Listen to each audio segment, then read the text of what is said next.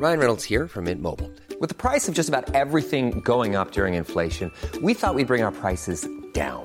So to help us, we brought in a reverse auctioneer, which is apparently a thing.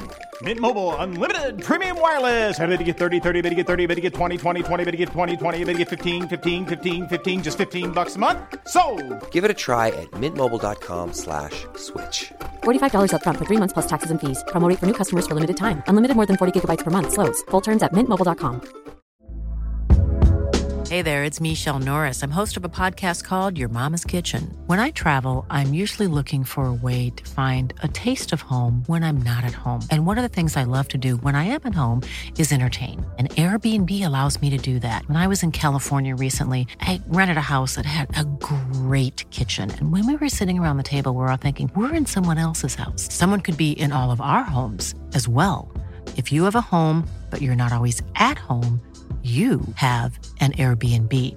Your home might be worth more than you think. Find out how much at airbnb.com/slash host. Hi, I'm Daniel, founder of Pretty Litter. Did you know cats tend to hide symptoms of sickness and pain? I learned this the hard way after losing my cat, Gingy. So I created Pretty Litter, a health monitoring litter that helps detect early signs of illness by changing colors, saving you money and potentially your cat's life. Pretty Litter is veterinarian developed, and it's the easiest way to keep tabs on your fur baby's health right at home. Go to prettylitter.com and use code ACAST for 20% off your first order and a free cat toy. Terms and conditions apply. See site for details.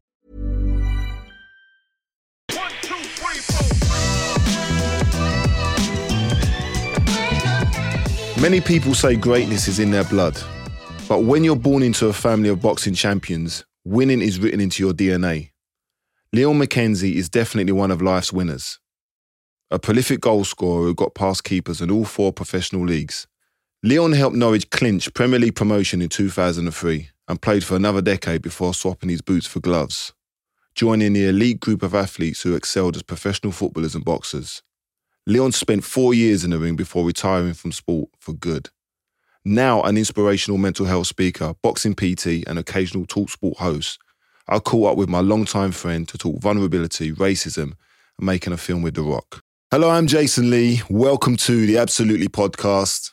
Today I've been joined by a friend um, and a really special guest. I'm going to introduce Leon McKenzie. Leon, welcome. Yes, Jay, good. How you doing? Listen, lovely to see you, my man. You know, we do talk regularly, um, but to speak to you at this level, you know, on camera, on the mic, is going to be something else. So, you've been really honest about uh, your mental health and, and your struggles over the years, you know, but what kind of made you decide to be so open about it? I mean, because transparency is the biggest thing, really, especially in Mm. our industry, to talk openly about it. What kind of gave you the kick to say, you know what, I'm going to talk about it openly?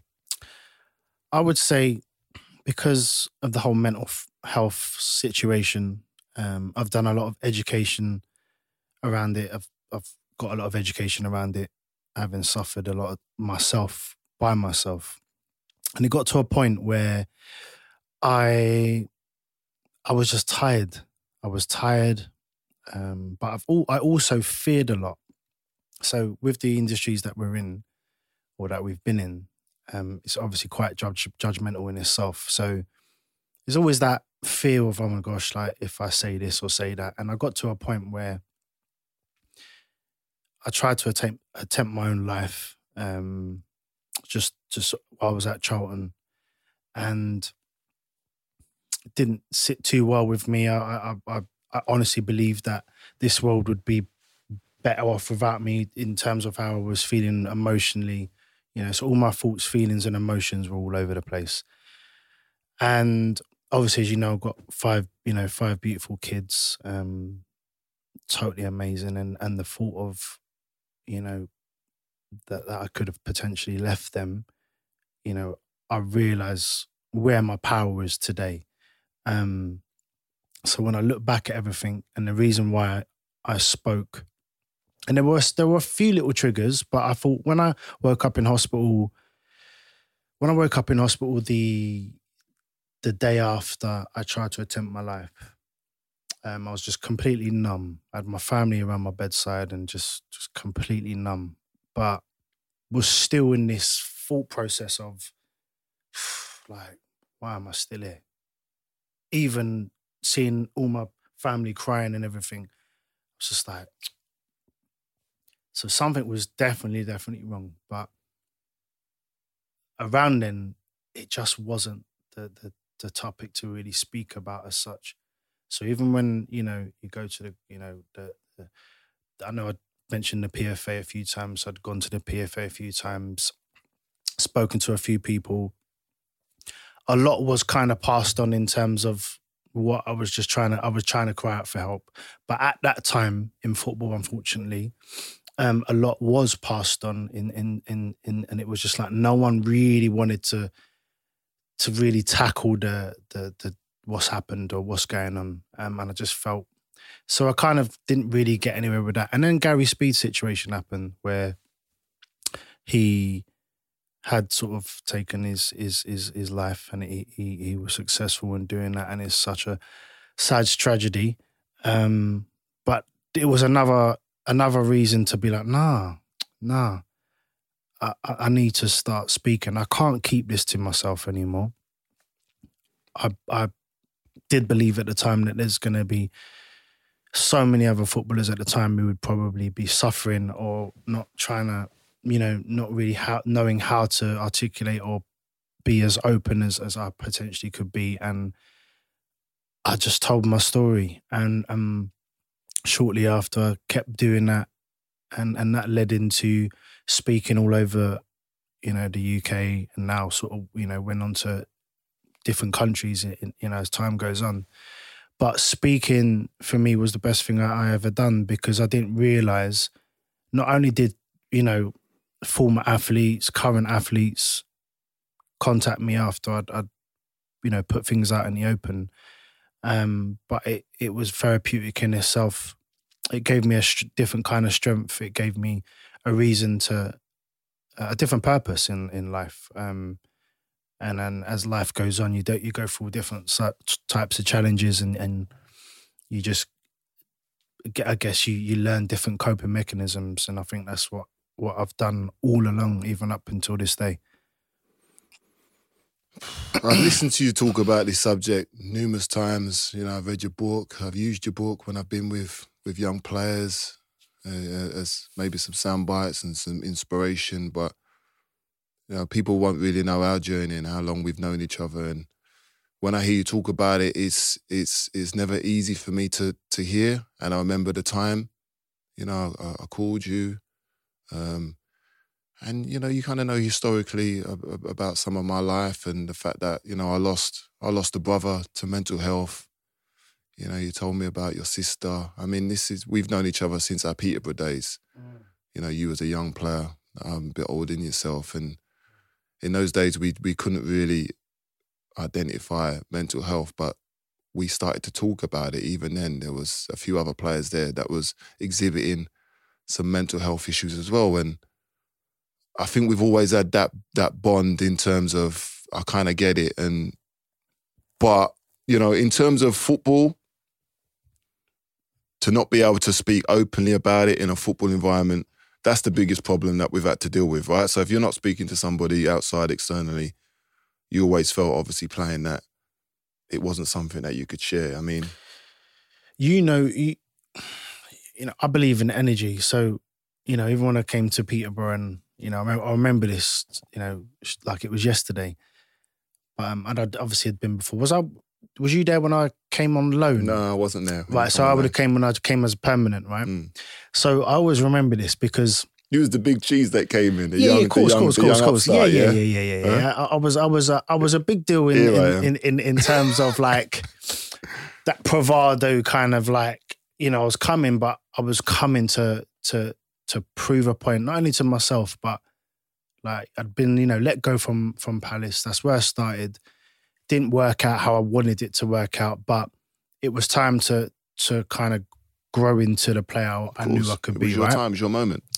Um, so when I came to you, and then obviously I remember I remember coming into the change room one time, I just see you sitting there, kind of like grinning, and it was just like the energy just connected. It was just like, yeah, I see you. I know you are, and I see you. And but there was a mutual respect there, mm. and you can't that that that energy, it don't just come along like wishy wishy washy. It was very real in terms of just I don't even have to say nothing to you, and vice versa. And it was just like that respect was there straight away. So already my heart was like, yeah, yeah, yeah he's he's real. I can tell. And then from then, as you see, even when we was playing, like so, me me and you had like a, you know, a partnership in in in, in a lot of games, and there was just it was just like you obviously a bit older in that, but you had this sort of presence in that anyway. And obviously, you like to bruck a few heads in that anyway, which I realised as as the t- as time goes on. Right, he's settled down now. By the way, guys, he's settled down now. Yeah, but calm now, when he was playing, you know, we'd have like a little thing where we just like look at each other, and we could just like wire each other straight away. And man, game might not be going too well, but you'd just be like, Lee, like, let's go, man. Like, come on, let's go now. And then it would just be like, and then all right, I just turn into this little like. Yeah, you had the energy. I You just had had this energy. en- this the energy would. Mm. just rise from from from nowhere, and then all of a sudden I'm like, you know, I'm chasing this, I'm chasing that, I'm rocking this, and you're getting onto your flick-ons and. But we had each other's back, energy. didn't we? It was more than hundred that. There was It- it- respect, It, we had was, each it other's was back. everything. Like you know, it, it was it was everything what a partnership should be, Mm. but I think that partnership was was more so what it was because of the off the field energy, which you know sometimes football's fake. Sometimes like yeah, you can be a partnership with someone, it, those real partnerships is when you truly respect each other Mm. off the pitch and you have a greater understanding and energy off the pitch, and it will Yeah. will uh, spread when you when you, when you're on the pitch. You know, so I'll tell you one of the reasons why we I think we hit it off as well is because obviously I knew you as a young guy. I knew you had a lot to prove or you wanted to prove. You know, Barry Fry being the manager he was, he would always give you that opportunity where some real characters, Bullard, whatever it may be. But I could see through a lot of that as well. So I knew there was a vulnerable side to you. Mm. I love the swagger. I was sensitive. Yeah, sensitive, but I love the swagger. And being a bit older than you, maybe I'd experienced some of those things already, so I was better placed to maybe try to give you some advice and some like, let's be calm, we'll be okay. Always had the belief that you you had the talent to go on to play at the highest level, but I just think not only was it maybe good for you to have met me at that time, it was good for me to meet you because, in terms of, as I said, addressing some of my issues, in terms of, you know, mental health and some members of family, and as I've mentioned, my brother already, it wasn't something that I'd really spoken about to anybody or opened up about. It was just like, okay. So why did you feel that you could speak to me? I don't know. I think, as I said, you showed you showed some vulnerabilities, Mm. which very few people do within football. Okay, so for someone to do that, yeah, I think I've got more respect for somebody who's prepared to say, you know what, things ain't great all day, every day, and you know what, you know this is what it is. So I'm like, okay, cool, I can work with that. And if you're going to be real with me, I'll be real with you. And if I can help you going forward, that'll always be the case. So that was a good basis for us to have a relationship to build on. And within football clubs, you know, they are just acquaintances. There are very few. We both played for lots and lots of teams. There are very few people that I still keep in touch with from various teams. But you know, you'll be one of them. And there was some really good players at, at Peterborough who, not really good players in terms of what they achieved, but maybe some good people as well that we we still keep in touch with. So to see your journey, to be part of your journey, um, has not been easy because, as I said, watching it from where I'm watching it, Yeah. seeing you do what you do, you know, with your personal and the boxing as well. You know, I've been to most of your fights, and Yeah. to watch you fight, Leon, I'm not gonna lie, like watching a friend or family member It's go through that emotionally, like draining. Like I was like, oh, Everyone said that that's close to me. It's tough. It's tough. Everyone, everyone that's close with It's me too much. found it really Too much. hard. Like Dubes, just, eh, all my close people, Mm. they were like, uh, Lee, I'm not gonna lie, I found it hard watching, regardless of where I was winning and yeah, whatever. too much. It was a lot to take on because Too you much. obviously you know me from a deeper level, Yeah. you know. But yeah, no, listen, on a real, you know, like I know you, you've you've grown like so much as a person. Like I've seen everything, you know, family tight, everything tight, makes me proud um, to see what where you stand today. But there's a period, obviously, you know, you was the best man at my at my wedding, um, and then unfortunately, through like life circumstances, you know, those things sort of ended for me. But at the same time, I just lost myself. So although we had that period of I weren't really sort of in contact or you know, I didn't really sort of see you as much and I just completely vanished, you know what I mean? Mm. It's not because there wasn't there wasn't love for you in the family. It was just literally me just trying to to just try and figure out what, what what's going on, you know what I mean? Yeah. No, so I had to I had to find a way to develop as a person and, and try and grow. Mm. Um and I, I feel like I'm I'm doing all right, but again, it's it's not you know, it's hard work. Yeah, I know it's Yeah. a day to day, and Yeah. we speak, and there's good, Yeah. there's good days, As and bad know, days. as you know, of course, as you of know. course. Um, I want to talk to you about Yeah. ten count. You know, Yeah. ten count. We've spoken about this. Um, it sounds amazing. Seen some bits on the socials, Mm. but also, you know, I don't know if you want to talk about it. We spoke about some of your frustrations. Five Mm. years in the making. You know, what's been going on with that? Where are we at with that? Well, Ten Count is is my a documentary film that I'd sort of when I started my boxing journey, really. So, um, started filming and started doing some, you know, where was sort of moving with my with my life in in terms of boxing, mental health, and everything I was doing, and it turned into a bigger, bigger sort of picture, and it the fundamental the fundamentals is is obviously me my journey from like football to boxing and um, mental health but the bigger picture in it is is me just trying to get to the real reason why athletes are so susceptible to to mental health issues because I've seen so many breakdowns you know over the course of life. And I wanted to really tackle those issues and again 5 years is taken it's now ready. Um interviewed athletes all over the world, um, as far as you know, Kelly Holmes, Ricky Hatton. So all these guys um, done some amazing, powerful interviews, which you won't see them do probably interviews as well as it was at the time I interviewed them because you know everyone was still sort of trying to find themselves. Obviously, Dame Kelly Holmes now is is probably in a different place to when she done that interview with me. So it was it's but it's real. It's it's it's things that need to be out there for for the not just sports world to see but society to see with the challenges and, and the difficult things that we can go through. Um and it's ready. So now it's been to a few festivals. Um went to a melbourne festival you know started you know creating a bit of noise. And as you could see um i'd put some things on my socials. And sort, sort, sort of like say, you know, to create a little bit more noise as well.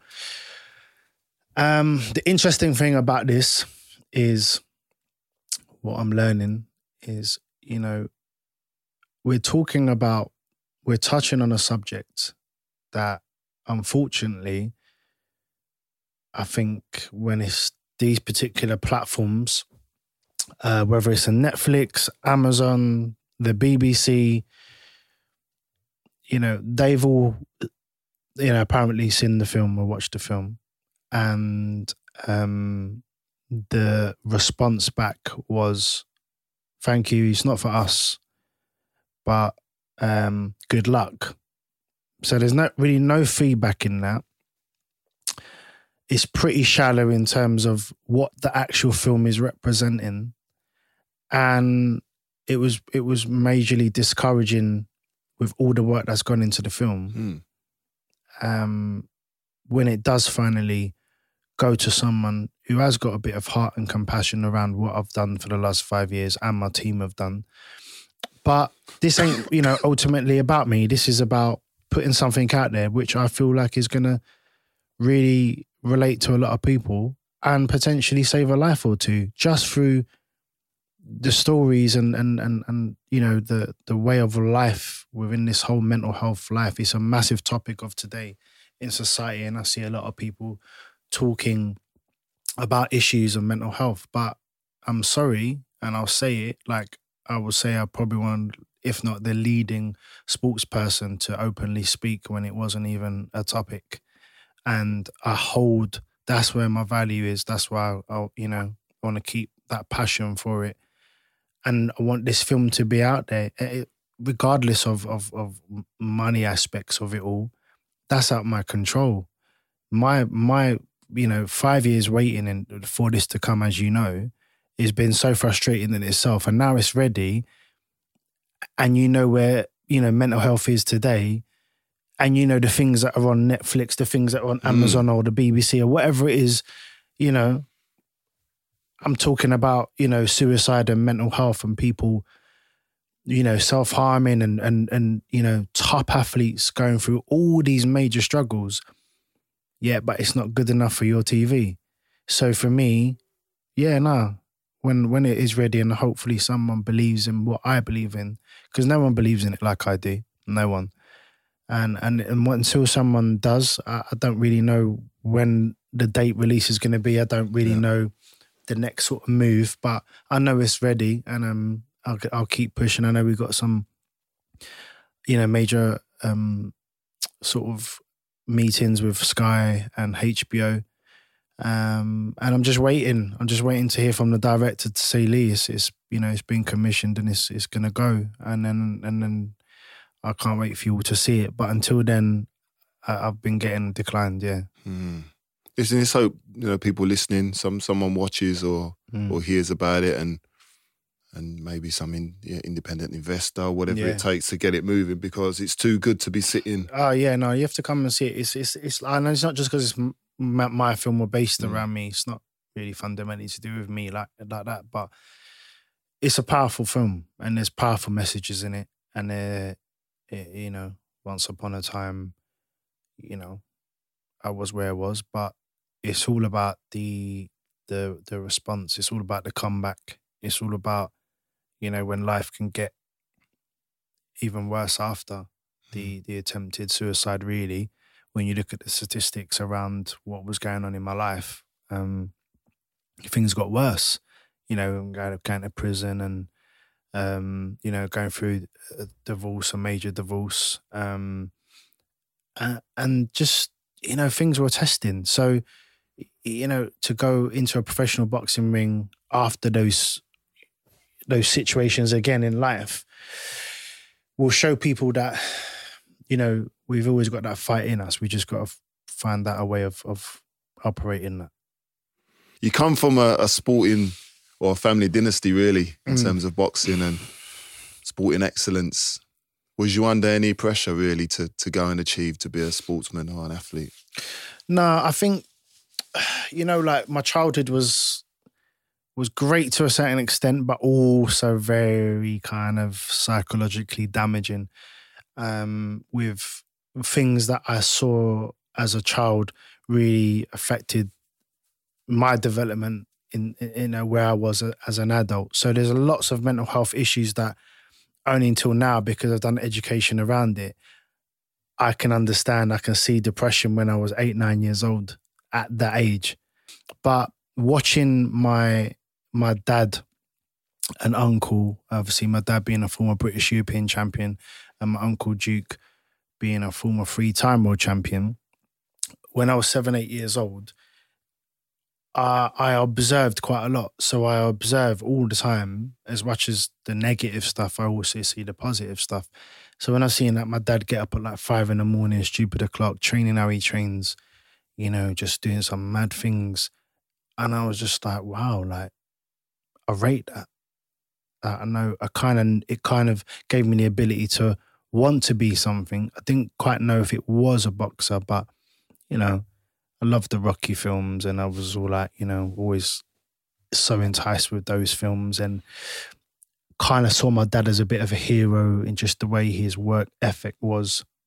I think I got that from him, um, just the way he was as a person. I saw when he did things, he did from his heart, um, and I took a piece of that. Um, and I just I just saw it as in, in, an infectious kind of rhythm that was in, in, in my life at an early age. And I was going to go down the boxing route.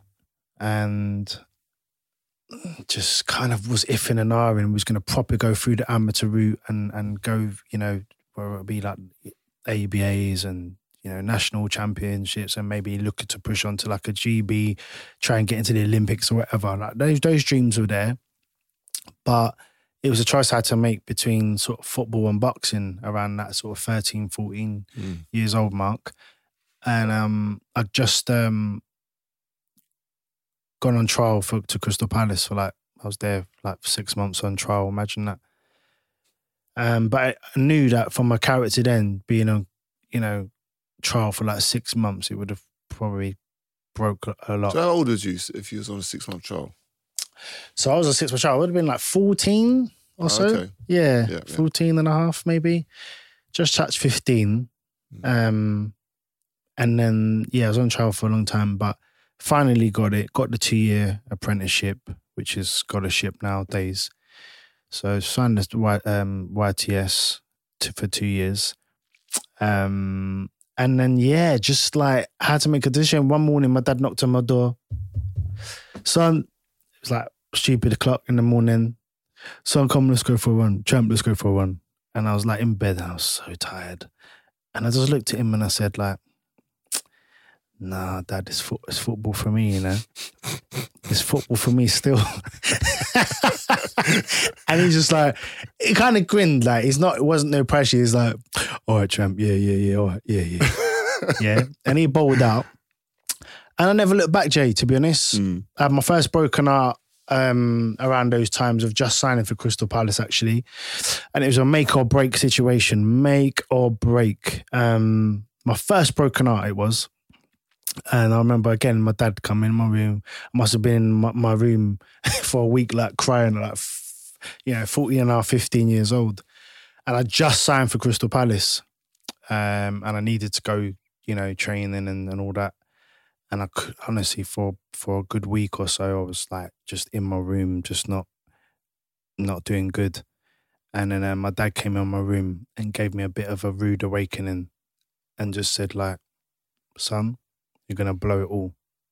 Broken heart. What you've fit up with a girlfriend or something? Yeah, but yeah, Okay. I had a girlfriend leave love. me, you know, little Okay. puppy love thing in it, and you know, it, it just it broke hit me. you. Yeah, it hit me. I was like, right, this is this is quite hard to take. You know what I mm. mean? Like, and I thought, oh, okay, but you know, it's a thin line of of of of what that break can do, and and I remember my dad having that conversation with me and just saying like, if you don't sort yourself out, you know, and I he just he said some things to me, and I was just like, I didn't want to let him down. Mm.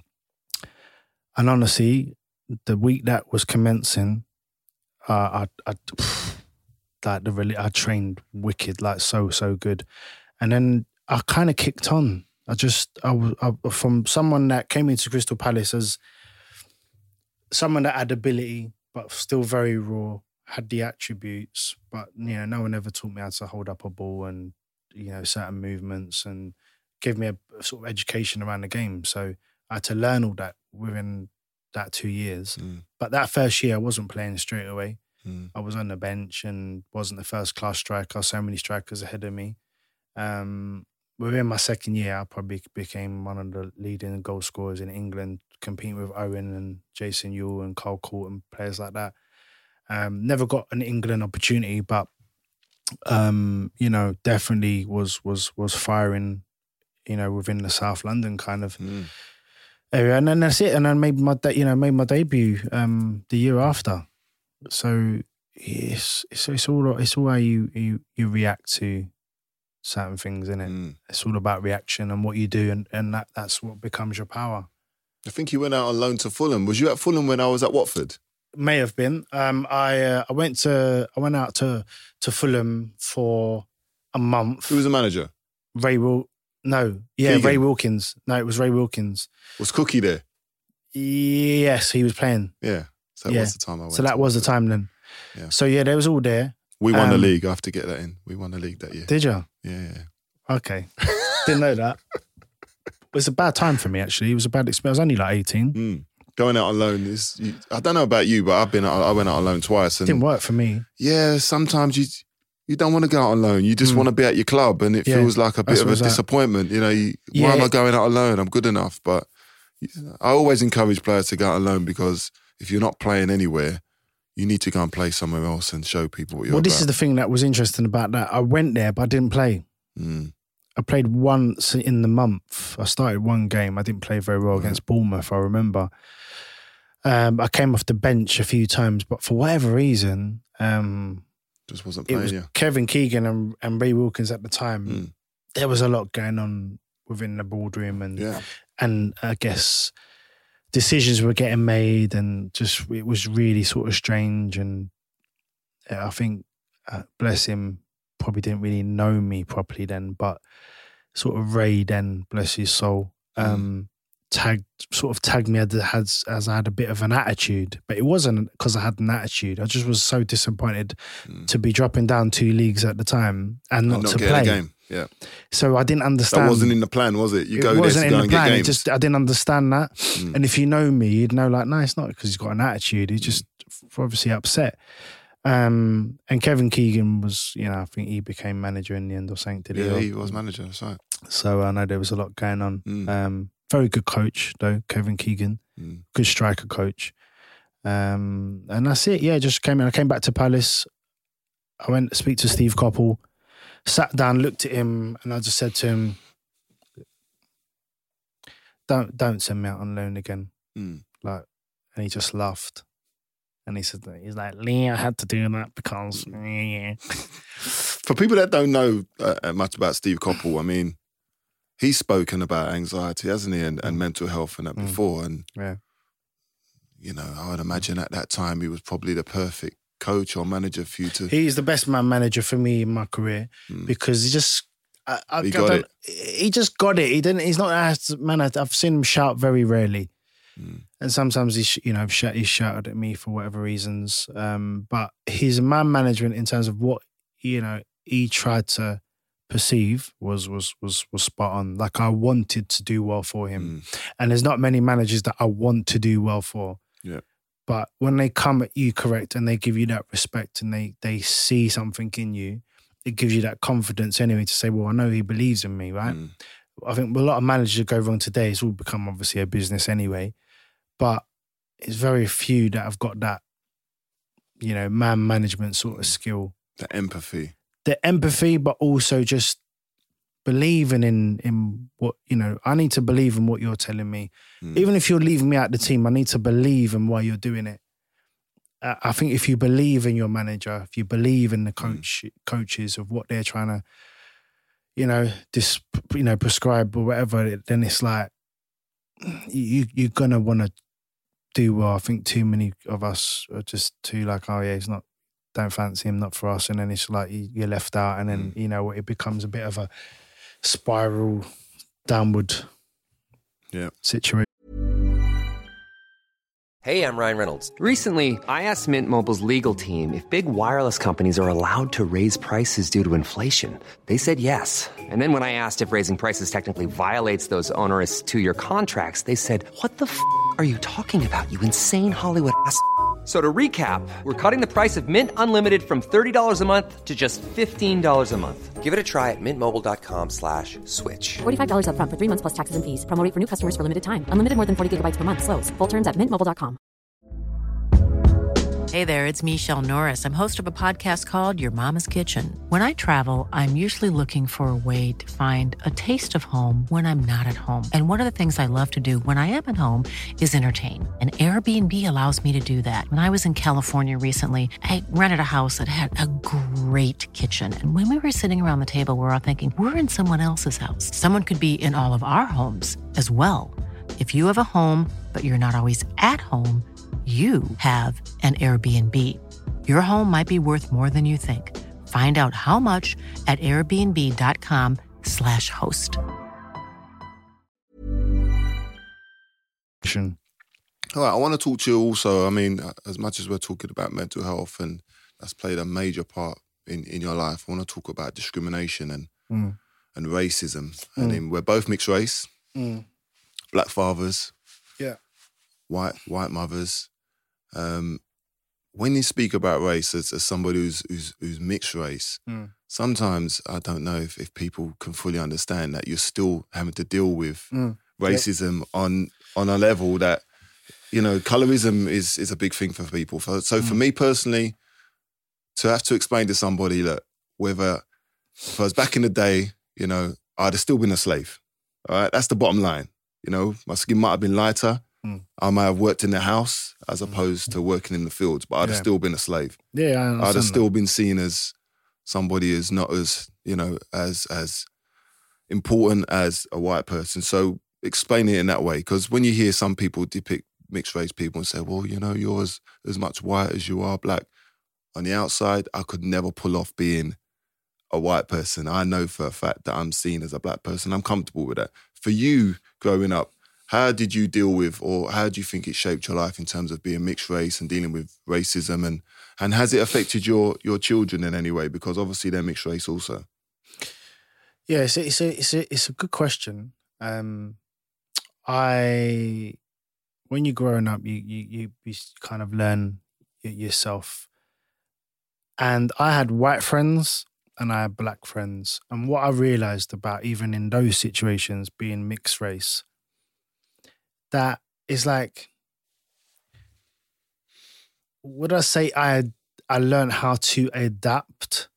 Probably not that. I learned how to be myself, but I still felt that at that time when I was growing up, it's like I didn't really fit in with my white friends, but I didn't really fit in with my black friends. I was kind of in the middle, and and it was like a little bit challenging in terms of like uh, one. I'm you know I'm I'm I'm I know who I am, but it's like I'd hear my white friends making black jokes. I'd hear my black friends cussing white people, and I've got a white mum, and it's like you're always in the middle to try and fight. Like, hold on a minute, like I get it, but people would still, whether it's me, my white friends, they just see me as they don't see me as mixed race. They don't see, they don't say, oh yeah, that's Lee. He's got a white mum.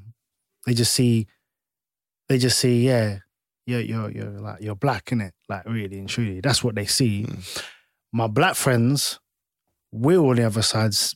Some of them will be like, yeah, you're mixed. So it's like, but you're not fully black in it, but you're mixed, so you're all right. It's, it's kind of that. Yeah. So I'm like, shut up, man. I'm more black than you. Do you know what I mean? Like it's like, but In terms of in knowing your culture. in terms of knowing my culture, and Yeah. knows like what I, how I've been brought up, Yeah. whatever. Yeah, I got a white exactly. mum, but my, it's my dad that cooked most of my food. I, I didn't, Mm. you know what I mean? Like I'm not, you know, I wasn't really, uh, uh, you know, a baked beans and and and fish fingers kind of kid. Like I, I, I remember You my had your dad. soul food. You had your rice and peas I grew up. I grew up on on, on all that. You know what I mean? I grew up on everything. So, Mm. like, I had my culture where it was, um, but I was just comfortable. Mm. Um, so I really have no issues as such. I got bullied by uh, when I went to high school. Uh, when I was sort of going through it, about sort of twelve, I got bullied quite badly by um, some by some white people, and also uh, black guys, which hurt me probably the most. Like, so I got bullied quite bad from my the black guys or whatever. I had little girls around me around time. Know, I was a bit of a sweet boy. I had curly black hair. Um, You had curly black hair, yeah? curly, curly, curly, curl, little curls, man, little curls. You know what I mean? That Yo, just- I had dreadlocks. Can you imagine that? Look at the state of us now, yeah? I know it's unbelievable.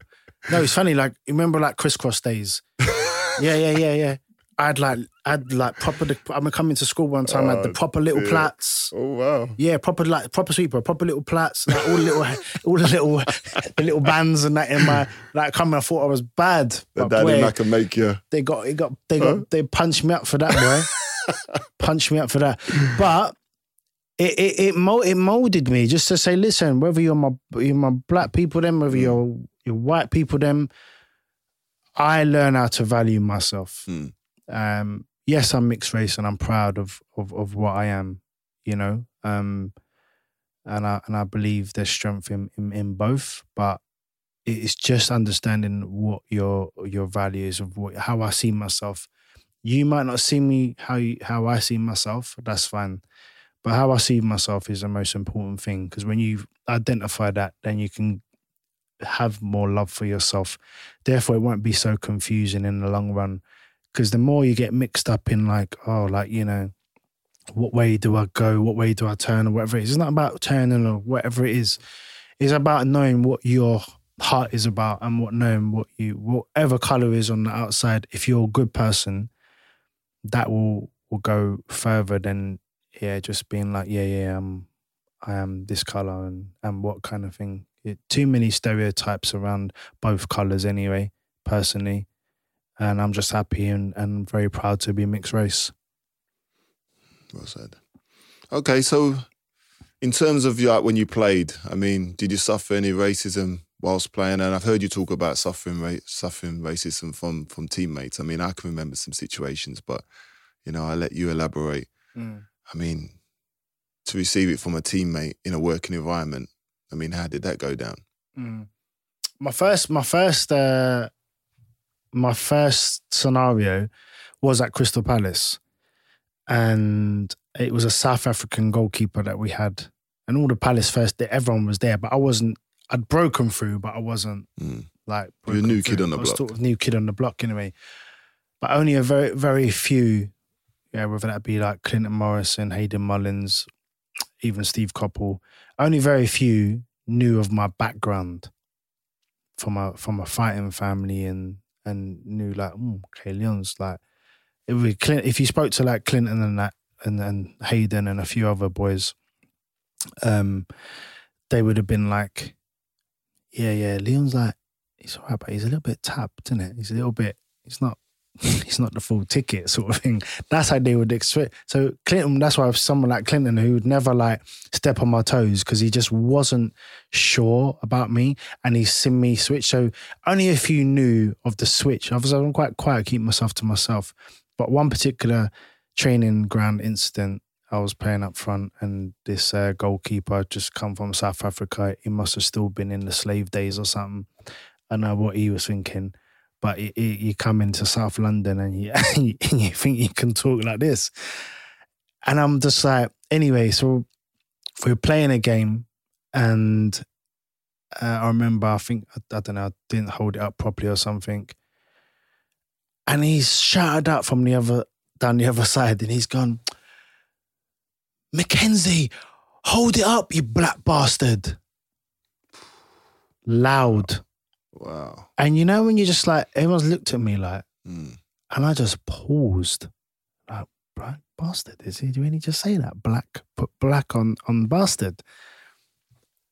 And I and I and I was just like, and then just something just went, Mm. and I literally sprinted to to the other end, and um didn't say nothing. Literally just threw two punches, bang bang. I remember the punches, and he dropped, and he got up, and I begged him to to to come on. Like I begged him, and and he just like was like, no, and then he apologized. Oh, we apologised. Yeah, he apologized to me the next day. Said he's really sorry. Didn't get fined. Didn't get nothing. Just a couple didn't find me. He said all couple shouted out after I put him down because he was watching on the side was, "You didn't do your homework." That's all he said, loud. you didn't do your homework.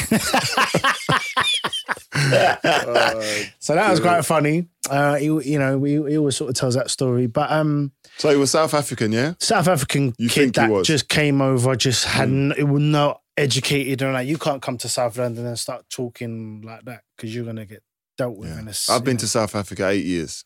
So you can imagine it's, it's, it's steeped in, it's you know, crazy. history and how they it's ter- depict racism is deep. terrible somewhere. You know what I mean? Um, in different parts, right? So Mm. yeah, I think he came from a part where I mean he used to say to us all like, "Oh yeah, my where I live, you know, you you blacks are slaves in my house." So he used to talk. What, We got- even we even got- in those times, Even they, those times, he'd be like, "Yeah, had, I got." He, but he'd be like talking freely. Yeah, I got, I got slaves in my house. I can't even do the accent. it's not too bad that accent. Yeah. Wow. Not servants, but even servants as black Mm. people is, is seen. Wow. Okay. Yeah, Well, he must have. That was a steep learning curve for him. You know, you're in England now, South London. yeah. You're not really going to get away with that. No, so that that was that only sort of one kind of situation. No one's really as I grew into like my, you know, into proper first team football, no one's really come at me like with the racist thing. Ad guy, obviously, you know, spit at me one time um at half time and we had a little dis you know, That's the worst thing ever, right? Dispute I can thing. take most things, but for someone to spit on you, it's yeah, like he, tra- he, it's- tra- it's he chastises it, but he knows man to End man. He, man to man, he knows. Don't even knows. don't even spit near me. Do you know what I mean? He- like, don't even pretend knows- like you're spitting near me. Yeah, he knows. He knows. He couldn't really get to me when he and he Mm. just went like straight at me, and I just, I just saw. Yeah, it's red. head loss. I just saw red.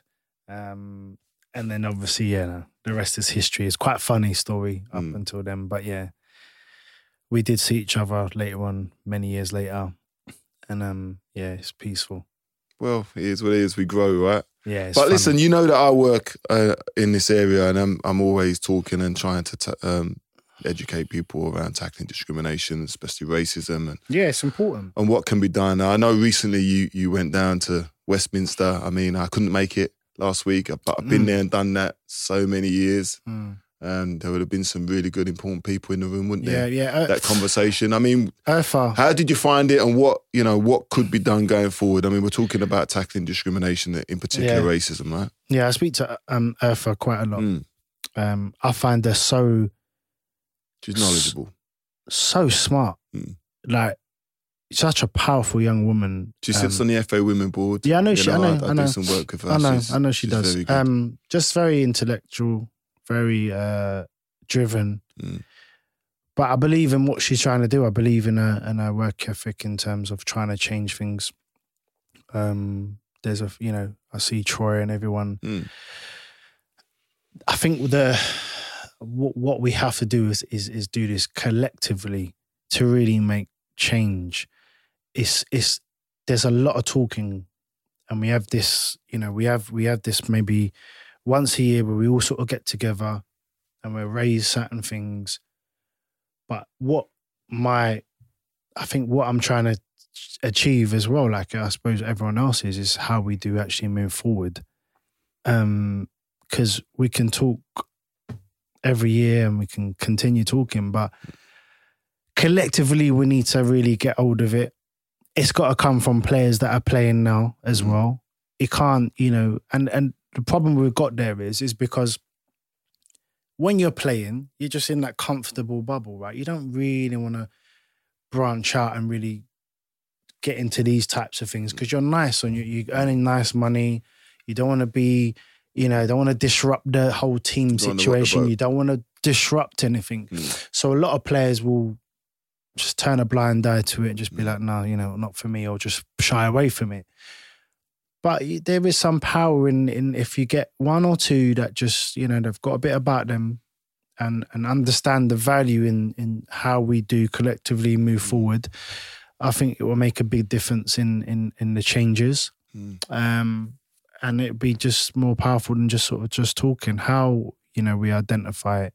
I don't know. I've spoken to her for a few times and maybe we do like raise some money and do a massive event, um, put some money, you know, into different areas. Mm. I, No, there's, I'm- there's, there's. not sure. Listen, we talk, and that, that's the thing. Collectively, we talk. There's lots of different steering groups, Mm, Black Participants Group, you know, Black Coalition. yeah.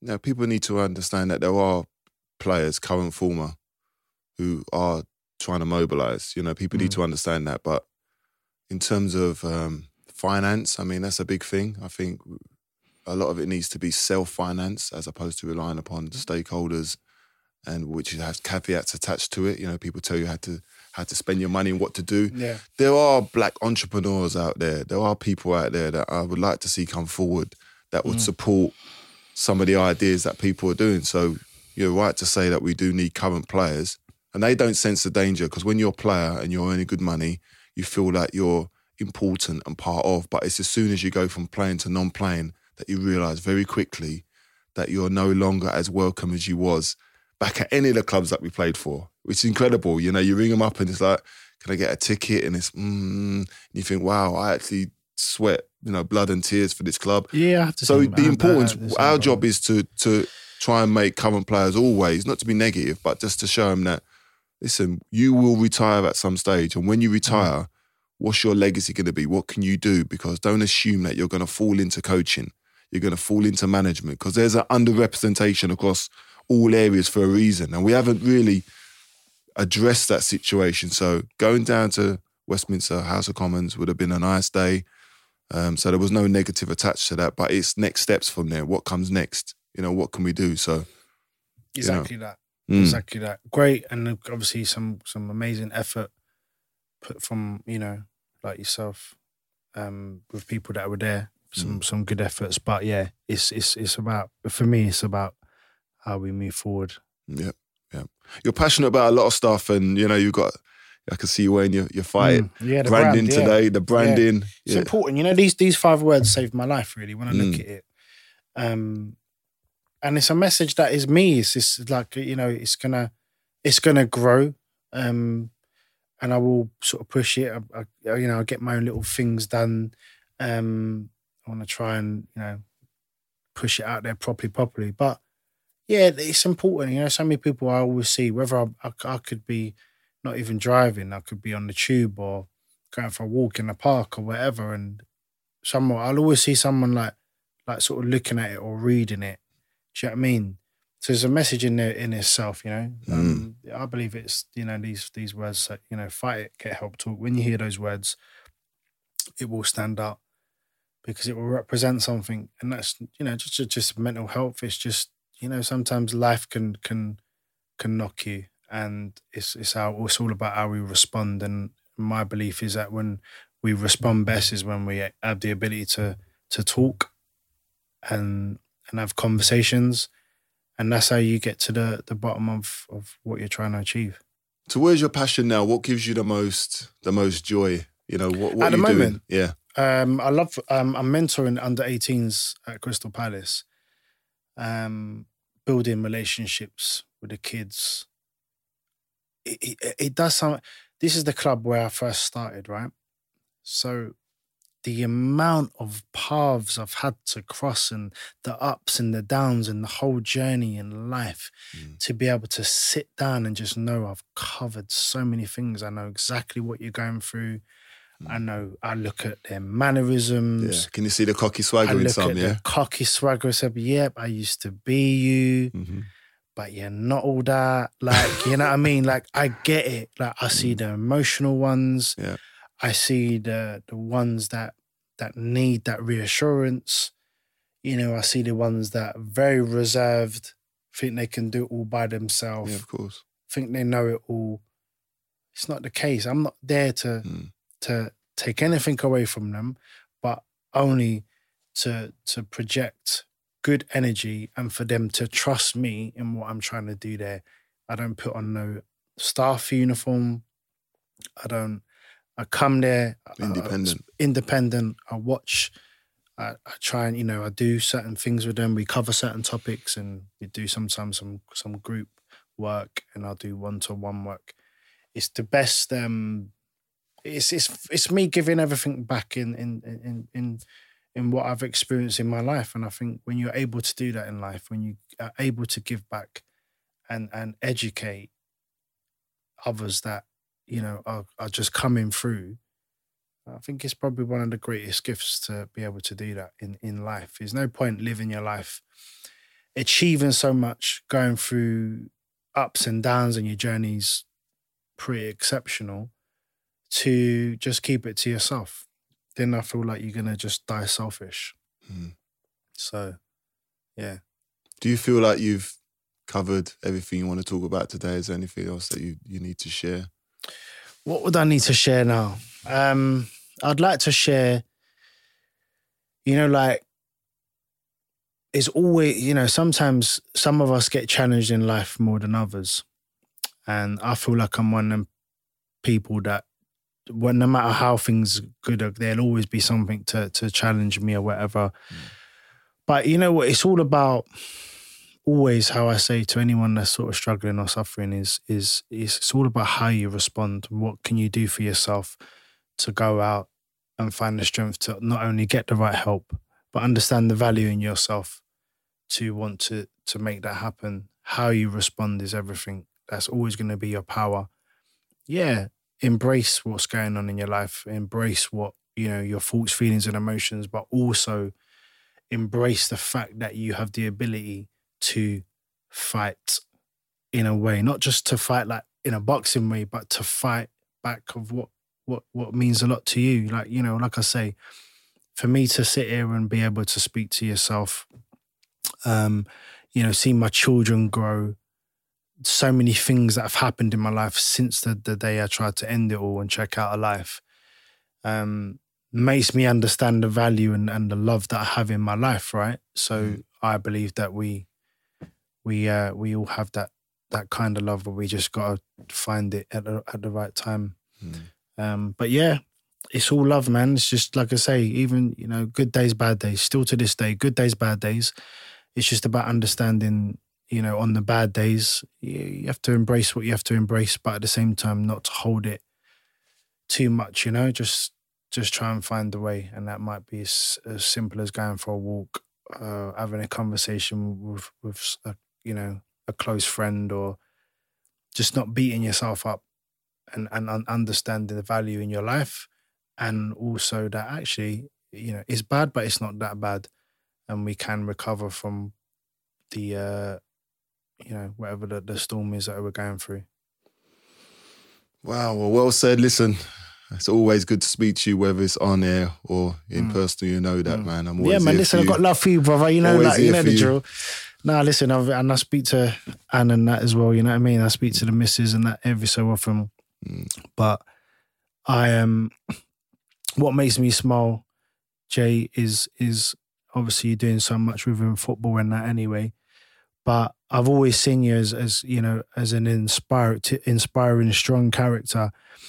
Um, not just to big you up in because you're one of my best people, but it's it's what I saw when even when we was playing. Like I saw you doing your courses, I saw you doing things like to to prepare properly. Do you see what I mean? Like I saw all these things, and um, yeah, we've had our bad moments and and good moments in life and we've experienced lots of things. But as time goes on, um, the man that you are today is is a, is a is a very good one. And, you know, I see a lot of growth, and your heart is is very special, and the way your family is, and you know, amazing house that you you you live in now is not just because you were just chilling, sitting on your sofa.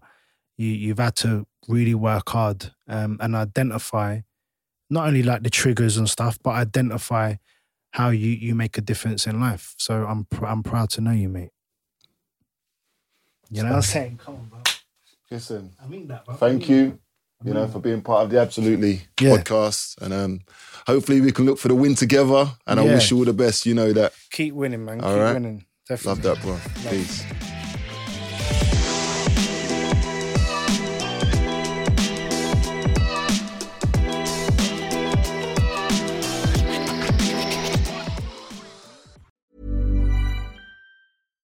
Hi, I'm Daniel, founder of Pretty Litter. Cats and cat owners deserve better than any old fashioned litter. That's why I teamed up with scientists and veterinarians to create Pretty Litter. Its innovative crystal formula has superior odor control and weighs up to 80% less than clay litter.